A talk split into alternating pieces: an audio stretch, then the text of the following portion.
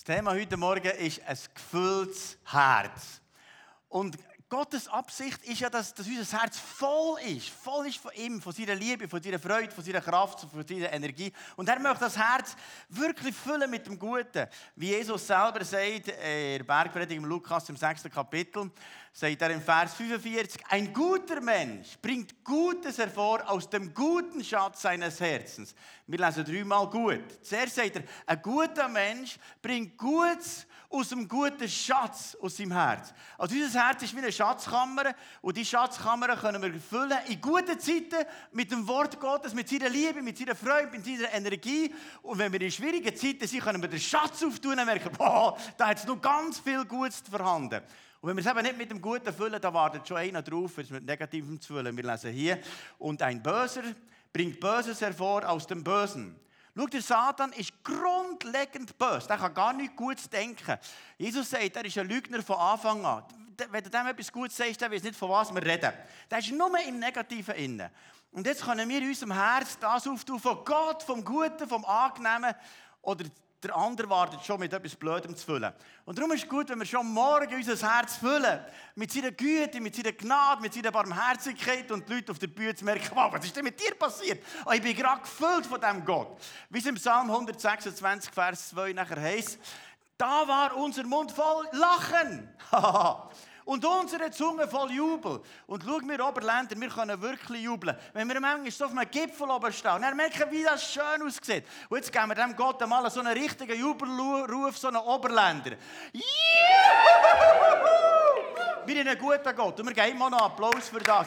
Er ist ein guter Gott. Er ist der beste Gott, was es überhaupt gibt. Wir geben ihm alle Ehre. Sorry, jetzt bin ich gerade ein bisschen begeistert, ein bisschen überdreht, aber jetzt komme ich gerade zum ganz Normalen. Das heisst, wenn wir gefüllt sind von dem, was Gott macht. Ich bin schon so richtig gefüllt von Südafrika aufgekommen. Aber dann haben wir gerade ein Meeting gehabt. In der Schweiz gibt es so eine Learning Community von den 20 grössten Kirchen. Sind wir auch ein Teil von denen. Und nachher sind wir noch miteinander austauscht, was Gott macht. Und ich kann dir sagen, das ist amazing, das ist gewaltig, was Gott in den Freikirchen in der Schweiz im Moment tut. Das ist unvorstellbar. Da kommen Menschen zum Glauben, werden Menschen geheilt und befreit. Und eins ganz Spezielles, was mich sehr berührt hat. In Bern ist offenbar der Heilige Geist etwas ganz Spezielles am machen, wenn die Leute durch die Stadt durchlaufen. Unabhängig voneinander haben mehrere Leute jetzt die Stimme von Gott gehört. Und Gott redet Folgendes. Er sagt, hab keine Angst, ich bin bei dir. Und das war unabhängig voneinander. Und dann haben sie erzählt von verschiedenen Leuten, äh, die das erlebt haben, die mit Gott gar nicht am Hut haben. Und eben eine Frau, die, die ist eine Wissenschaftlerin und hört das und schaut um. Kein Mensch, niemand um. Was? Du bist bei mir? Und ich muss nicht Angst haben. Dann hat sie gedacht, das kann fast nur Gott sein, ist eine Bibel gekauft, hat angefangen zu lesen. Und dann kannst du ja da auch noch im Bibel-App schauen, dann hat sie festgestellt, dass das meist gebrauchte Wort in der Bibel ist, wo sich so, der Satz, der sich erholt, ist, fürchte nicht. Und dann hat sie gemerkt, das meiste, was die Bibel sagt, die meisten Worte, die immer wieder erholend kommen, ist, fürchte nicht. Und du weißt, in dieser Situation, wo wir hören von Kriegen, Corona-Zeug und so, tut Gott selber zu Menschen reden, die keine Hoffnung haben, die unsicher sind, hab keine Angst. Ich bin bei dir. Dann war sie so berührt von dem, was sie in der Bibel gelesen hat. Und eines Tages sieht der Mann, dass sie da Bibel liest und fragt, hey, was machst du da? Dann hat sie gesagt, ja, du, ich habe der Bibel lesen, weil ich eine Stimme gehört. Die Stimme hat gesagt, fürchte nicht, ich bin bei dir. Dann sagt der Mann, hey, ich komme. Ich bin mal durch die Stadt gelaufen und gehört, fürchte nicht, ich bin bei dir. Dann hat sie gesagt, gibt es irgendwo so Jesus-Nachfolger, wo wir in Kontakt kommen können? Und sie sind in Kontakt mit Marius Bühlmann von äh, Vineyard Bern. Und er hat sie geladen in ihre Kleingruppe.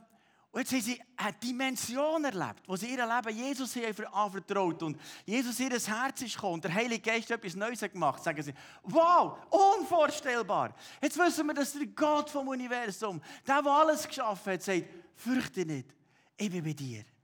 Und, und das finde ich so genial, dass in dieser Situation, jetzt, wo wir hier drinnen leben, sagt Gott selber, fürchte nicht. Du bist von einem anderen Reich. Du bist nicht von dem Reich von dieser Welt. Von dem Reich vom Himmel. Und dort ist einer, der sagt, fürchte nicht, ich bin bei dir. Und das finde ich absolut genial. Und das spreche ich nicht sogar über euch aus. Weil die Bibel sagt es x-mal. fürchte nicht. Ich bin bei dir. Fürchte nicht. Ich bin bei dir. Fürchte nicht. Ich bin bei dir. Und jetzt hier in diesem sechsten Kapitel im Lukas-Evangelium tut Jesus eigentlich zu seinen Jüngern reden und tut den Jüngern erklären, was es heisst, in Nachfolge mit Jesus unterwegs zu sein und immer ein gefülltes Herz kann haben mit Gottes Absichten. Und das Erste, was er sagt, bist gefüllt von seiner Liebe. Es heisst da, euch aber, die ihr hört, das sagt er zu den Jüngern, sage ich, Liebt eure Feinde, tut Gutes denen, die euch hassen und segnet die euch fluchen und betet für die, welche euch beleidigen. Das ist im Vers 27. Dann denke ich mir, das ist doch kein Problem, das, das, das geht aber schon. Aber manchmal gibt Gott so Testphasen. Wisst ihr, irgendein Mensch parat, um dich zu testen. Ich hatte gerade so ein Test letzte Woche. Ich habe nach zehn Jahren gedacht, ich sollte wieder mal ein paar neue Tourenski haben, weil äh, nach zehn Jahren sind sie ziemlich durch. Gewesen. Und dann bin ich die Woche vorher bestellen und so. Und dann haben sie gesagt, die Bindung haben sie nicht, die ich. Ich mir genau vorstellen, was für eine Bindung, was für eine Ski und so. Und dann habe ich das alles bestellt. Und dann haben sie gesagt, du kannst die Bindung im Internet bestellen und wir sie dann montieren. Kein Problem. Dann ich, ich komme diese Woche, wir haben abgemacht, am 5 Uhr komme ich her und in einer Stunde ist das montiert. Dann haben sie kein Problem, machen wir alles. Dann bin ich hergekommen um 5 Uhr und habe gesagt, äh, grüße ich wohl, ich bin auch da mit der Bindung und so. Ich möchte das gerne, dass er montieren könnte. Gesagt, was echt? Das, äh, das, das machen wir hier so nicht so, das könnt ihr abgeben, dann machen wir das dann irgendwann. Und ich gesagt, nein, wir haben doch das abgemacht, ich euch am Telefon gehabt, mit euch geredet. Ich gesagt, ja, das geht jetzt gleich nicht, äh, das äh, könnt ihr am 8 holen. Und ich gesagt, nein, am 7. wieder einen Termin, es geht gar nicht. Und so weiter, finde ich eine lange Story gewesen, bis dass ich irgendwann ziemlich deutlich habe gesagt der Laden war ja leer von Leuten, nur ein paar Mitarbeiter, die nichts zu tun hatten. Und ich gesagt, okay, jetzt macht ihr das und nachher um 6 Uhr hole ich das ab. dann war ich noch ein bisschen im Laden rum, etwas gekauft und so. Und dann, etwas vor der 6 ist sie mit dem dann hat sie versucht, mit Leuten noch zu reden und so und mich zu stehen und, und meine Nerven so bis auf zu Weissglut zu bringen. Und ich denkt, segnet die euch beleidigen, betet für die und so. Und dann bin ich wieder buchstabieren aber eigentlich hätte ich ganz etwas anderes machen und ich sehe, das ist jetzt auch ein Test. Gott hat jetzt genau eine Person braucht für mich zu testen, wie das, das da innen tut und so. Und dann habe ich das Gefühl okay, da, als ich vorher ein bisschen laut war, müsste ich mich noch entschuldigen. Nachher ist sie gekommen, hat die Hälfte noch nicht gehabt, mit der Haarsteise nicht und so weiter, alles Mögliche nicht und so. Und ich, aber das haben wir doch auch noch gesagt, das haben wir auch noch gesagt. Anyway, irgendwann ist, äh, bevor sie begangen sind, Entschuldigung, dass ich vorhin so laut geworden bin. So. Ja, ich kann mit dich selber werden. Ich sagte, okay, tipptopp, ich habe mich anständig verhalten, bin nicht gegangen. Und am nächsten Tag habe ich, ich noch gewusst, ich habe am Nachmittag Zeit für eine Skitürli. Dann bin ich da schön opsig, tipptopp Skili, alles perfekt und so. Dann habe ich überlegt, eigentlich möchte ich dem Chef schreiben, wie ich das erlebt habe. Und dann sind so Gedanken gekommen, ich hatte Argumente, ganz gute Argumente hätte ich. Dann sagt Jesus, du schreibst dir nichts. Dann kann ich gerade argumentieren. Wenn ich nichts schreibe, dann kann ich es gerade vergessen. Okay, ich vergebe dir, lass los und so. Schau, jeder von uns hat so Testphasen. Und weißt du was? Ich darf nicht gegen die Frau sein, weil Jesus hat mir die geschickt, um mich zu testen. Also ich kann die nur segnen, das ist ein Geschenk vom Herrn, dass die mich testet. Merci vielmal, dass du mich hast testet und hilf mir, dass ich nicht noch blöder tue. Und schau, jedem von uns gibt es so Testphasen. Und irgendwann würde auch ein liebes Glaubensgeschwister, so einen Christ, enttäuschen. Und dann, in dem Moment kannst du sagen, du weißt, all die Frommen und die Stündler, von denen wirst du nur enttäuscht, genug von dem.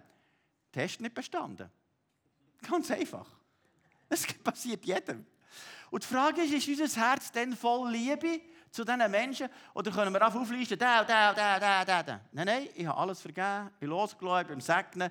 Und weißt du, wie gut dass dieser Person jetzt geht, da in diesem Laden? Die segnen nicht wie verrückt, verstehst du? Das nächste Mal strahlen die mich an wie ein Meienkäfer. Vielleicht auch nicht. Aber es spielt ja nicht so eine Rolle. Sondern wichtig ist, dass jeder Test besteht vor Liebe. Und das geht jedem von uns so. Die Frage ist, ist es voll von Liebe, unser Herz, oder voll von Bösem. Je mehr dass sich das lagert und mir nicht vergeht, ist es auf das Mal voll. Dann lüpft der Schlammdeckel im falschen Moment, wenn die Frau man ist. und ich kann gar nicht dafür. also wir müssen nicht den Ramsch nach irgendjemandem im Abladen, der gar nicht dafür kann. Das ist also das Erste. Das Herz voller Liebe. Das Zweite ist ein Herz voller Barmherzigkeit. Er sagt hier im Vers 36, Darum seid barmherzig, wie auch euer Vater barmherzig ist. Er sagt es da, wer ist unser Chef? Wer ist unser Meister? Wer ist unser Herr? Das ist der Vater im Himmel. Also seid gefälligst barmherzig, weil er ist auch barmherzig. Also unser Meister, der Vater im Himmel, ist voller Barmherzigkeit, voller Liebe. Und Jesus hat so eine enge Beziehung mit dem Vater gehabt, dass er selbst über Jerusalem hat geweint. Er hat gemerkt, hey, hättet ihr doch nicht erkannt, was jetzt euch zum Frieden dient. Er war voller Liebe und hat geweint. Und manchmal geht es mir auch so, wenn ich durch Spiez durchfahre, in Zimmertal, Kandertal, manchmal können wir tränen und sagen, oh Gott, erbarm dich über die Menschen. Und manchmal packt mich so ein Erbarmen, wenn ich Nacht erwache, dass wir Tränen kommen und sagen, Herr, dieser Erbarmen ist der Hauptgrund, dass ich Menschen zu dir führen will.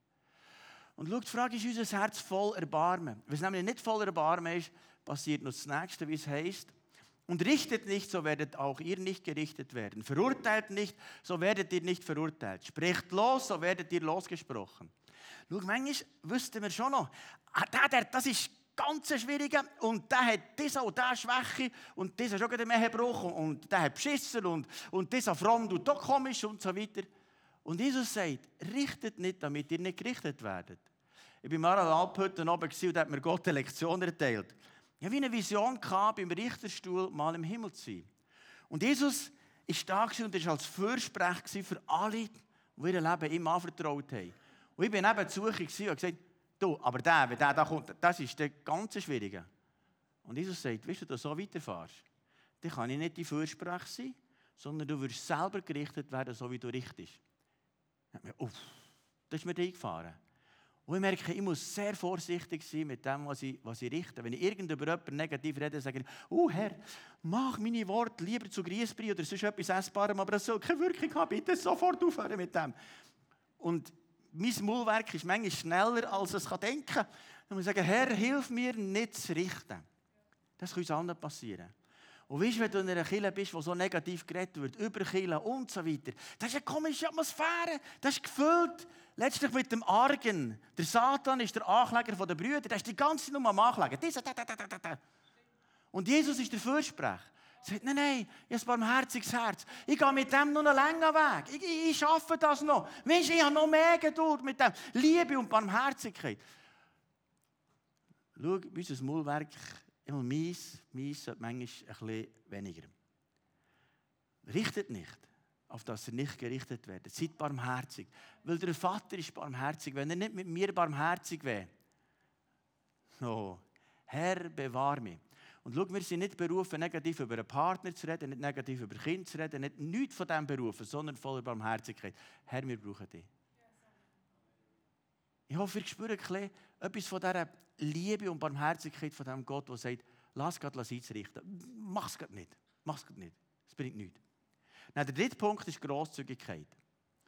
Wo Jesus dann sagt im Vers 38, gebt so wird euch gegeben werden. Ein großes, vollgedrücktes und gerütteltes und überfließendes Maß wird man in euren Schoß schütten. Denn mit demselben Maß, mit dem ihr anderen zumesst, wird auch euch wieder zugemessen werden. Also wir denken, ähm, beim Bauern, mein Vater hat aber so richtig Gleck gefuttert, weißt, die Tiere, das richtig Milch gegeben und Enika, die hat schon dann zumal 47 Liter gegeben und die hat ja viel bekommen, hat aber der wichtige Sack gestunken und so, und hat man das in die Barre reingelöst und so, und ist am Aussen riechen und wenn du so richtig Sack voll ist, voll gestunken und, und überfließend und so, das, ich weiß von dem, was er da redet. Und jetzt sagt er, wenn du etwas gehst ins Reich Gottes, dann gibt Gott hinter dem stunken wir jetzt noch ein bisschen, dem stunken, dann rütteln wir noch ein bisschen und dann gibt es noch mehr. Und ihr seid so. Wenn ich denke, jetzt letzten Sonntag für die Ukraine, die er gesammelt hat, hat er nur in diesen zwei Gottesdiensten über 10.000 Franken einfach gespendet. Und jetzt der Kleiderhaufen da für äh, die Ukraine, das ist ja gestört. Also der ganze Räumchen ist voll, dort bei Einstellhalle, die Plätze, alles ist voll. Kleider, Kleider, Kleider, Kleider. Das gibt es. Ein Lastwagenfuder voll, wenn ihr so grosszügig seid. Das letzte Jahr die wir gesammelt für die armen Leute, habt ihr 333.000 Franken gesammelt für Arme in Afrika. Und dem Bert sind Tränen gekommen. gesagt, wegen euch können wir Tausende von Menschen ernähren, die sonst würden verhungern. Weil hier in Spiez ein Kille ist, der grosszügig ist. Und er möchte euch ganz herzlich Danke sagen. Weil seid, die sind Tausende, die ihr zu Jesus führt. Das sind Millionen, die ihr zu Jesus führen Und letztlich auch ernähren. Dank euch, weil ihr so grosszügig seid. Und wisst ihr, Gott, der stunkert dir die Sache. In dem, dass du grosszügig weitergehst. Es gibt Leute, die sagen, du, der Frommen geht es nur um Geldsäcke haben sie mein Herz nicht verstanden. Ich kann dir sagen, hier muss nie jemand etwas geben. Überhaupt nicht. Aber weißt du, ich spüre das Herz vom Vater im Himmel. Er ist grosszügig. Und wenn ich grosszügig gebe, dann merke ich, er stunkert meinen Sack. Und nicht nur der Sack vor Grosszügigkeit in Bezug auf Finanzen, sondern auch in Kompliment machen, einander achten und ehren und so. Wir haben ja unser Jahresabschlussessen als Vorstand da im Belvedere gehabt. Und dann habe ich für jeden vom Vorstand, für die zwölf, ein prophetisches Wort, ein Bibelwort und ermutigt und gesagt, merci vielmal für dieses Investment bei den Kindern und merci vielmal für dieses Investment bei den, äh, beim Livestream oder was es so ist. Bin so durchgegangen, habe jedem Achtung und Anerkennung und Wertschätzung gegeben. Weil ich berührt bin von diesen Leitern, die ihr Leben opfern für Jesus, wo, wo alles geben. Als ich fertig war, ist ein Ehepaar, das äh, an einem nächsten Tisch war, am Nachtessen, Sie ist so berührt worden, zum Schluss hat geklatscht. Dann bin ich zu. Dann hat sie gesagt, sie habe noch nie erlebt, dass ein Chef ihren Mitarbeiter so achte und ehre. Dann habe ich gesagt, das ist nicht von mir, das kommt von dem da oben. Weil er achtet mich und ehrt mich. Und mein Leiter achtet mich und ehrt mich. Und weil ich Acht und Ehre bekomme von meinem Leiter, von Gott, dann kann ich nicht, sorry, mir kann nicht helfen. Ich, ich vergesse das Negative bei den Menschen und das ist schon noch gäbig, du hast gar nicht mehr negativ zu denken und dann kannst du ermutigen und, und vorwärts gehen, voller Freude, voller Motivation. Und weißt du, das ist die Kultur von unserer Kirche. Wertschätzung, Anerkennung, Achtung, Ehre, das Grosszügige. Hey, das, ich, ich bin so glücklich, ich bin glaube ich der glücklichste Pastor, was es gibt auf Erdboden. Wegen euch. Weil ihr seid grosszügig. Was ich immer wieder an Ermutigung bekomme, einfach der Burner. So, ich muss weiterfahren zum vierten Punkt. Und der vierte Punkt ist gefüllt mit Weisheit.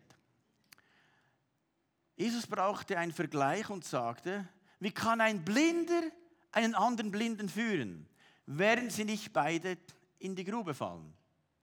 Und das meint er jetzt hier. Schau, ich selber habe blinde Flecken.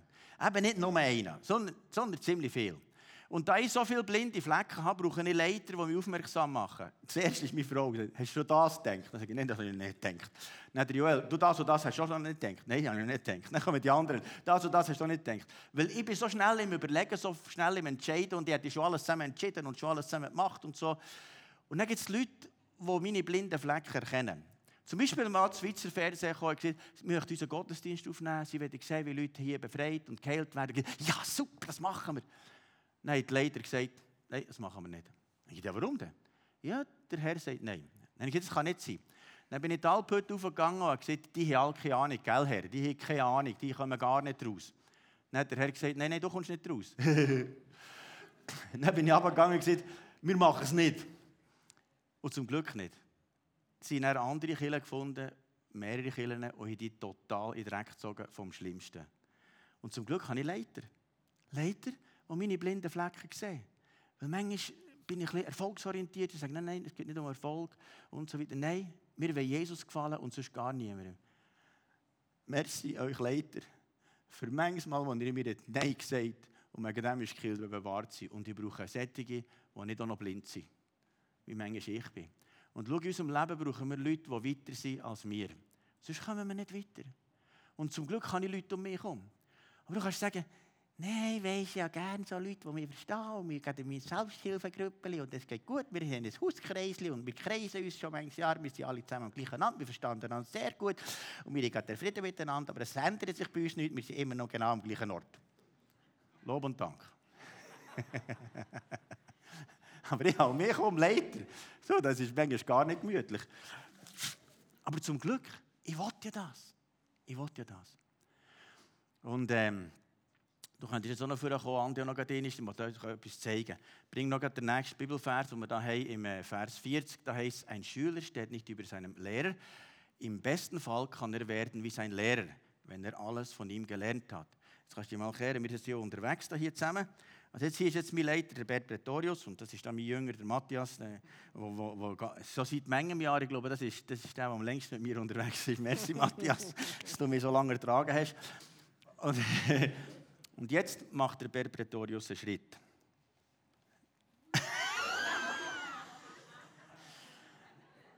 Ich bin nicht sicher, ob ich das will. Weil der tut mich jedes Mal herausfordern. Und jetzt, dieses Mal war es so krass. Gewesen. Ich war die ganze Zeit zusammen mit ihm und gesehen, wie er seine Familie liebt, seine Enkelkinder liebt, seine Jünger liebt. Ich habe gemerkt, das ist mein Plan, das ist so hoch. Ich weiß nicht, wie ich das schaffe. Ich kann nur sagen, jeden Tag, Herr, hilf mir, meine Jünger so zu lieben, meine Familie lieben. So. Das war zu viel für mich. Aber ich sage so, mach, jetzt wollte ich probieren, mach nicht gleichen Schritt. Ah, der ist doch schon da. Das ist eben ein Jünger. Und er kommt weiter. Versteht ihr, was ich meine? Jünger heisst jemand, der weiter ist, der mich weiterführt. Sonst bleiben nicht gegen am gleichen Ort. Und wir brauchen einander. Wir brauchen jemanden, der weiter ist. Merci vielmals, Brüder. Es ist gut, mit euch unterwegs zu sein. Aber wir brauchen jemanden. Und das ist das Prinzip von Jesus. Jesus hat gesagt, mache zu Jüngern alle Völker. Und lehret sie zu halten, alles, was ich euch aufgetragen habe. Du brauchst jemanden, der dich zu einem Jünger macht. Darum die Frage ist, wer ist der Leiter, den du hast? Was ist die kleine Gruppe um dich herum? Das sind die wichtigsten Sachen von deinem Leben. Am Schluss, vom, wenn wir mal bei Jesus fragen, wo sind deine Jünger? Und wer hat dich zu einem Jünger gemacht? Das ist, er hat gesagt, machen zu Jüngern alle Völker. Das ist die Frage, die Hauptfrage. Und jetzt hier in diesem Text, das geht ja vor allem um Jüngerschaft. Das sechste Kapitel, könnt ihr das daheim noch nachlesen. Und hier braucht er ein krasses Beispiel im Vers 43. Ein guter Baum trägt keine schlechten Früchte. Ebenso wenig trägt ein schlechter Baum gute Früchte.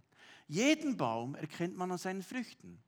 Feigen, von Dornbüschen pflückt man keine Feigen und von Gestrüpp erntet man keine Trauben. Das ist für uns alles logisch, völlig logisch. Und dann kommt der Vers, den wir jetzt schon mehrmals gelesen ein guter Mensch bringt Gutes hervor, weil sein Herz mit Gutem gefüllt ist. Ein böser Mensch dagegen bringt Böses hervor, weil sein Herz mit Bösem erfüllt ist. Denn wie der Mensch in seinem Herz denkt, so redet er. Und jetzt braucht er das Bild vom Baum. Das Erdreich ist Gott, ist sein Wort, ist sein Reich. Also das ist er. Und die Wurzeln sind geistliche Väter, geistliche Mütter, sind Glaubensväter, Glaubensmütter. Und schau, ohne Glaubensväter, ohne Glaubensmütter haben wir keine Wurzeln. Wenn wir echte Wurzeln wollen, sind wir tief graben und ich weiß, welche meine geistlichen Eltern sind, welche meine geistlichen Leiter sind und dann wächst die Frucht. Und die Frucht, die ich bringe, hat sehr viel zu tun mit dem, was Bert Pretorius in mich investiert, Thomas Seckenberg in mich investiert, meine Leiter hier investieren. Die Frucht daraus hat viel zu tun mit den Wurzeln, die gegraben sind. Und schau, wenn ich, wenn ich nicht verwurzelt bin in geistliche Vaterschaft, Gott hat gesagt, ich bin Gott Abrahams, Isaaks und Jakobs. Über Generationen, so gibt es geistliche Generationen, von geistlichen Eltern bis zu geistlichen Jüngern. Und das ist ein Grundprinzip. Und ich möchte zum Schluss noch eine Geschichte erzählen.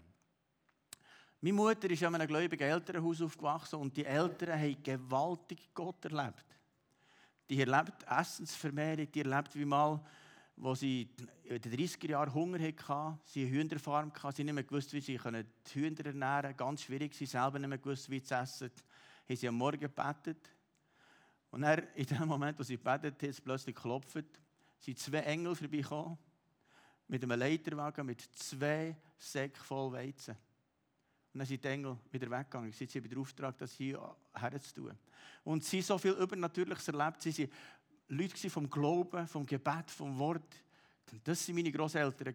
Und meine Mutter ist dort aufgewachsen und meine Mutter hat das genommen und gesagt, ich lebe in dem, was meine Eltern haben. Ich lebe in dem. Ich will das. Und hat das gelebt. Und sie hat das noch gesteigert. Sie hat noch in einer neuen Dimension gelebt. Und nachher, nach ihr habe ich gesagt, weißt du was, ich will noch mehr von dem. Ich habe das genommen und gesagt, ich will das noch mehr. Und weißt du, was ich sehe? Meine Kinder, die sagen, die wollen noch mehr als mich. Wenn ich den Joel höre predigen, dann merke ich manchmal, wow, du bist nur ein Anfänger, das ist ja viel mehr, verstehst du? Dann merke ich, es geht weiter. Und wenn ich sehe, es geht weiter in Enkelkind, aber nicht nur so, ich sehe meinen Jüngern, was passiert. Bei Matthias, bei Andi, bei vielen. Das multipliziert sich und das ist der Gedanke von Gott. Das ist ganz tief biblisch. Meine Mutter hatte eine Schwester und die Schwester hat gesagt, von Gott wollte ich nicht wissen. Die Eltern sowieso, das ist alles Käse. Hat eine geheiratet hier in Spiez hat zwei Kinder gehabt. Und nachher ist nicht lang gegangen, ist die Ehe kaputt gegangen, eine Mannengeschichte und so weiter. Sie ist sehr früh gestorben, der Mann ist schon sehr früh gestorben und die beiden Kinder waren ziemlich dem Schicksal überlagen. Und einer von zehn war eben mein Cousenkel. Der ist hier in ähm, Neumatt gewohnt. Und ich bin den über 30 Jahre x-mal besuchen. Und der war so verbittert. Der war äh, auf dem äh, Soz, der hat vom Sozialdienst gelebt und IV und so. Und hat immer über alles ausgerufen. Über den Soz ausgerufen, über, über die Regierung ausgerufen, über alles ausgerufen. Das war alles schlecht. Gewesen. Und ich bin oft reingekommen in sein Zimmer oder in seine Wohnung und er hat er ausrufen, weißt, über das und das. Oder während ist ganz laut gelaufen und alles verpafft, im Rauch bist fast in dem, ist ein Kleiderwechsel und duschen und so. Bin ich immer wieder reingegangen und gesagt, Herr, könntest du nicht irgendwann ein Wunder machen? Gerade jemand hier vor Kilo, der die kranke Schwester war und manchmal her ist gegangen bei ihm. Ich sehe, zum Glück ist das Wunder noch passiert bei ihm. Und dann vor einem Jahr habe ich gesagt, Gott, könntest du nicht noch ein Wunder machen bei ihm? Du könntest nicht noch irgendetwas ändern. Und vor einem Jahr bin ich ihn besuchen und dann hat er gesagt, du, mir geht es nicht gut. Ich hatte einen Schlaganfall und ich merkte, ich bin fast gestorben. Dann hat er gesagt, jetzt brauchst du Jesus. Können wir schnell den Fernseher abstellen und heute ein das Fenster drauf tun, dass im Balkon frische Luft ist. Dann kannst du alles machen. Fernseher abgestellt, Balkon auf. Dann habe ich gesagt, schau, was du brauchst, ist Jesus. Dann haben wir erklärt, wie wir Jesus ins Leben einladen. Und hat in einem Moment hat er um Vergebung von der Sünden gebeten und dass Jesus in sein Herz hineinkommt. Und weißt du was? Von diesem Moment an hat er nie mehr negativ geredet. Nie mehr. In einem Moment total verändert. Von innen. So eine Freude. Ich bin auch zu ihm gegangen, Bibel gelesen, betet und so. Und es hat sich so verändert in seinem Leben. Und jetzt Anfangsjahr bin ich nochmal zu ihm gegangen und gesagt, ist alles gut? Und er hat gesagt, ja, außer gerade bei meinem Bruder ist noch das Problem. Ich habe noch ein Problem, mit ihm zu vergeben. Dann habe ich das machen wir jetzt noch. Komm, jetzt tun wir noch vergeben. Dann haben wir ihm vergeben, das losgelassen. Dann ist in einem Moment so ein Frieden in sein Herz gekommen und gesagt, jetzt ist es gut.